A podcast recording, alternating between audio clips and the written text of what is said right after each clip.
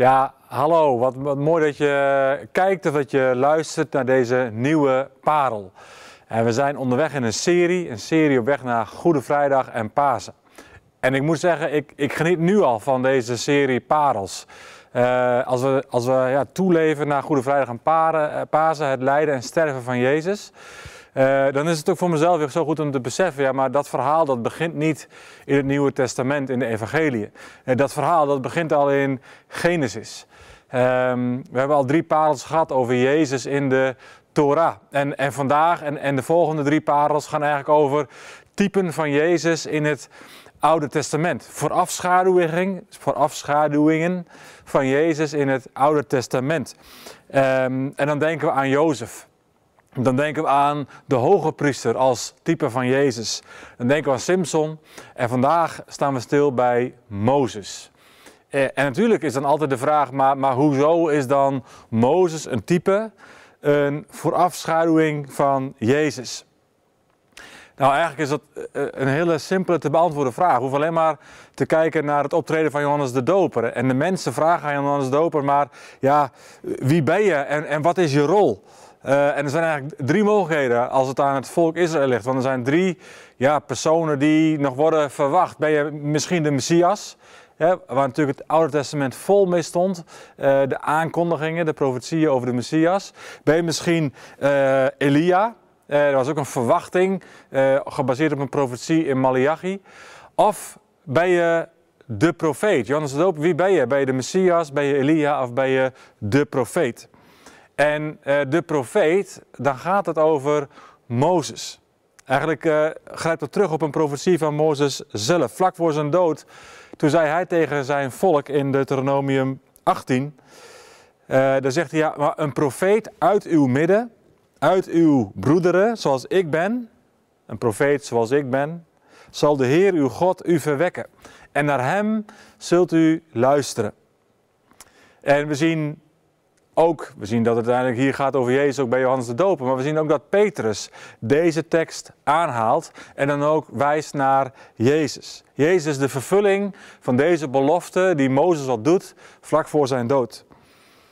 En Mozes, ja, we kennen hem misschien wel als de leider van het volk, als, als degene die de bevrijding uit Egypte leidt.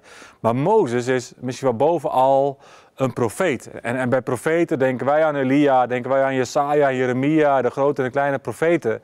Maar Mozes was misschien wel de grootste onder de profeten.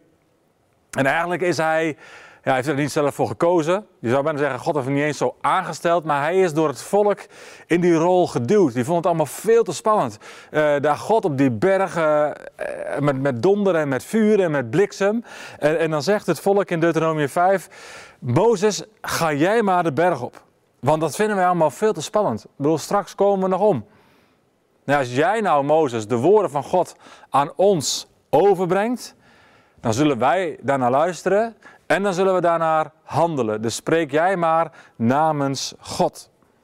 En dat is ook hoe het vervolgens gaat. Op de berg, maar, maar ook in de tent van de samenkomst die Mozes zelf opricht. En waar God op een hele directe manier tot Mozes spreekt. Hij sprak tot Mozes zoals je spreekt tot een vriend. Lezen we in Exodus 33.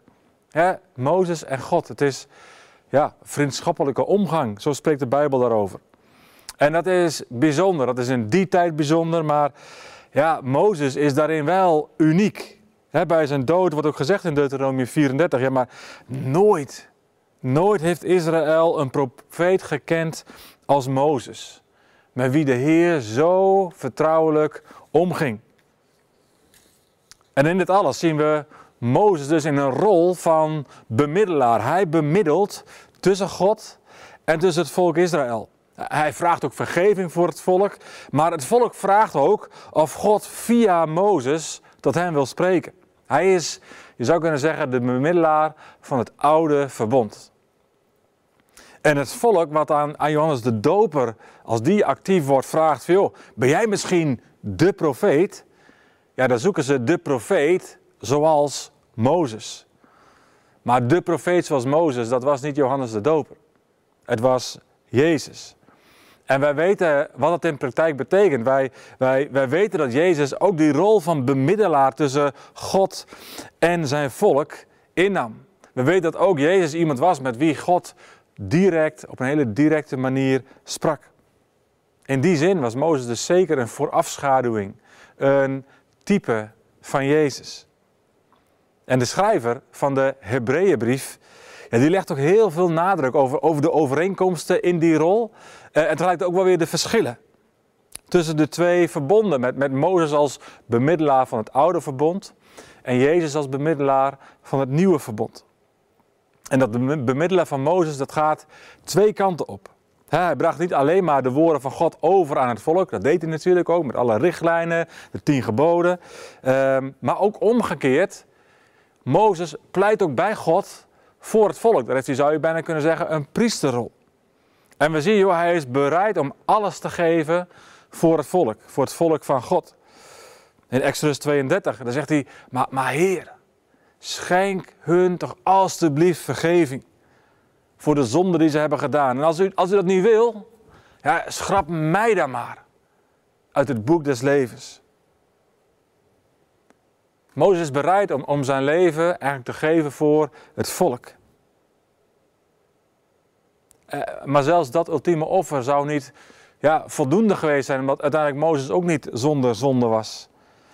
Uh, maar van Jezus lezen we eigenlijk hetzelfde. Ook hij pleit voor zijn volk. Maar Jezus pleit voor zijn volk, voor ook de kinderen van God, zonder de beperkingen van Mozes. En het is iets wat Jezus nog steeds doet.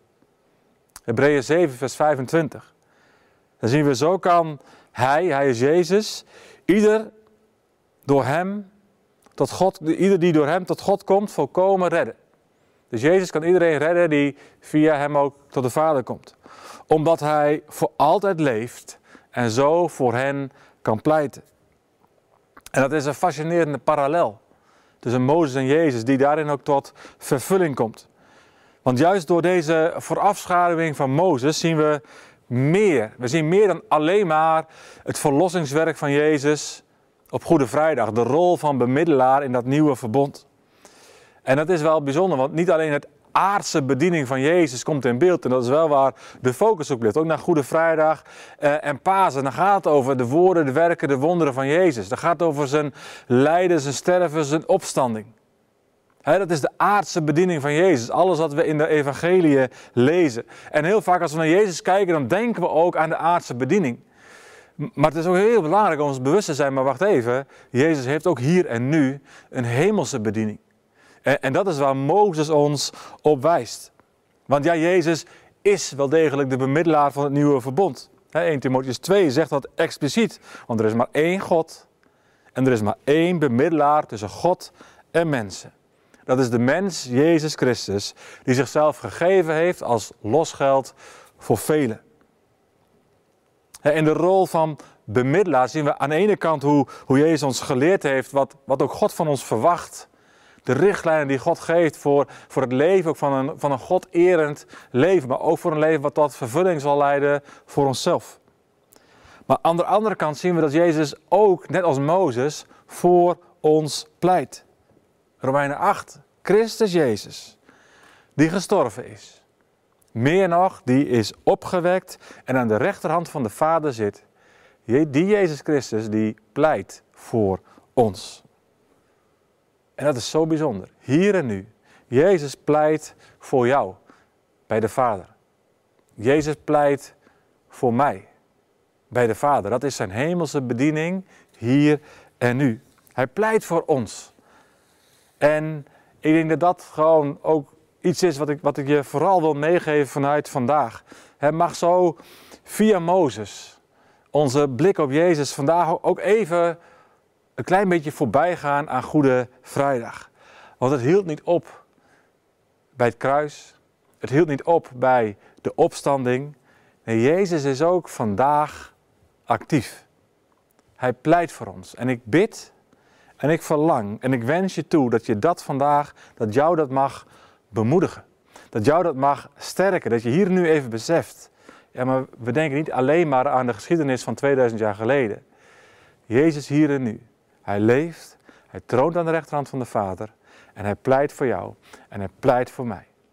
Wees daarvan bewust en leef eruit. En in die zin mag je ook op die manier ja, met Hem communiceren, ook vandaag. God zegen daarin. En tot gauw.